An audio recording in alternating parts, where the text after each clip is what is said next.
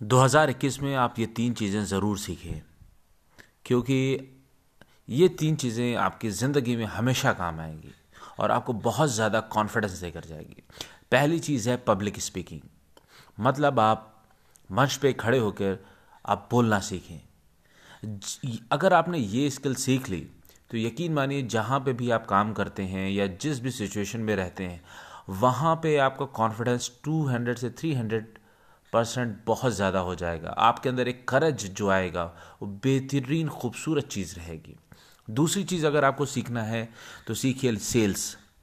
आप चाहे माने या ना माने, हम लोग हर वक्त कहीं ना किसी रूप में, कभी भी हम लोग कुछ ना कुछ दूसरे को बेच रहे हैं। चाहे वो थॉट हो, चाहे वो प्रोडक्ट हो, चाहे वो सर्विस हो। हम अगले व्यक्ति को परसुएट कर रहे हैं कि वो मेरी बात मान जाए। तो इसलिए बेहतर है कि हम सिस्टमैटिक तरीके से सेल्स को सीखें। जिससे हमारी अर्निंग तो बढ़ेगी ही। हम ज़िंदगी के प्रति एक दूसरा नज़रिया भी रख लेंगे, जो लीडरशिप क्वालिटी के लिए बहुत ज़्यादा ज़रूरी है, कि कैसे दूसरे को परसुएट किया जाए।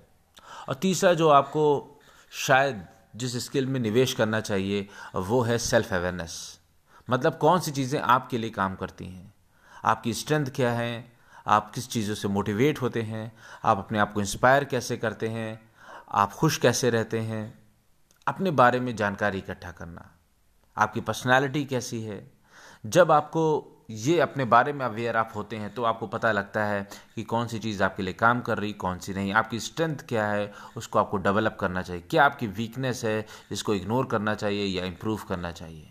तो 2021 में ये तीन स्किल ज़रूर सीखे। पहला है पब्लिक स्पीकिंग दूसरा है सेल्स और तीसरा है सेल्फ अवेयरनेस आज के लिए इतना ही। बहुत जल्द आपसे फिर मुलाकात होगी इसी पॉडकास्ट पर जिसका नाम है बिस्मिल कम्युनिटी